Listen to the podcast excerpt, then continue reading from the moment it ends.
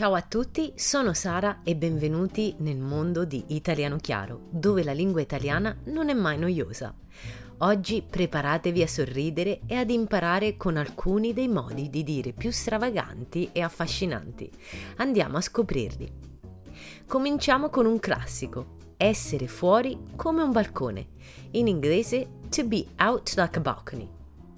Immaginate che qualcuno sia così eccentrico o pazzo da essere proprio fuori da tutto. Tipo, Mario crede di poter parlare con gli animali? Davvero è fuori come un balcone.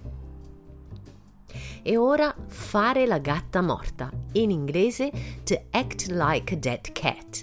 È per quelle persone che sembrano innocue, ma attenzione, sotto sotto hanno un piano.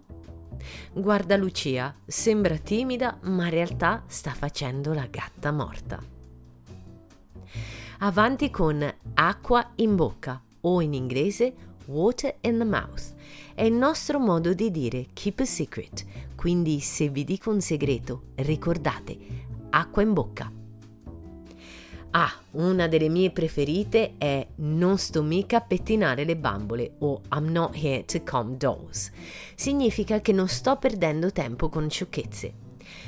Ci sono altre varianti, per esempio non sto qui a pettinare i cinghiali, non sto qui ad asciugare gli scogli e non sto mica qui a smacchiare i giaguari. Tutte versioni divertenti per dire sono occupato con cose serie. Passiamo a fare pelo e contropelo, in inglese to go against the grain. Si usa quando qualcuno ci critica duramente. È come spazzolare nel verso sbagliato, diciamo piuttosto scomodo e anche doloroso. Un altro modo di dire è trattare qualcuno a pesci in faccia o treating someone with fish in the face. È un modo colorito per dire che si sta trattando qualcuno malissimo. Immaginatevi in un litigio con un pesce. Tirare la corda, in inglese pulling the rope, viene usata quando qualcuno esagera o spinge troppo la situazione.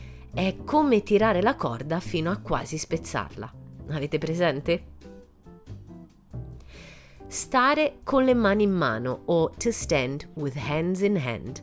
Questa frase serve per descrivere quel glorioso far nulla.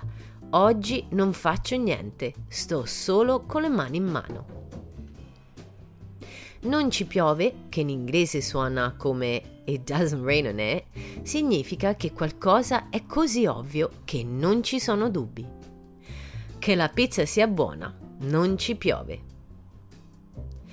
Un'espressione divertente è Pietro torna indietro o Peter goes back. Si usa quando devi restituire qualcosa che hai preso in prestito.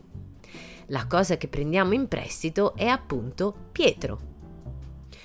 Ti ho prestato il libro. Ricorda, Pietro torna indietro.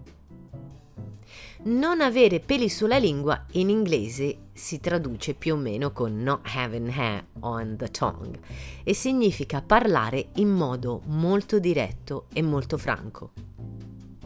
Quando parlo non ho peli sulla lingua, dico le cose come stanno. Infine, avere le mani di pasta frolla o to have pastry dough hands. Questa frase viene usata per descrivere qualcuno che non è molto abile con le mani. Non chiedetemi di riparare niente, ho proprio le mani di pasta frolla. Spero che vi siate divertiti imparando questi modi di dire. Non vedo l'ora di condividere con voi altre chicche della nostra bellissima lingua italiana nel prossimo episodio di Italiano Chiaro. Ciao ciao e a presto!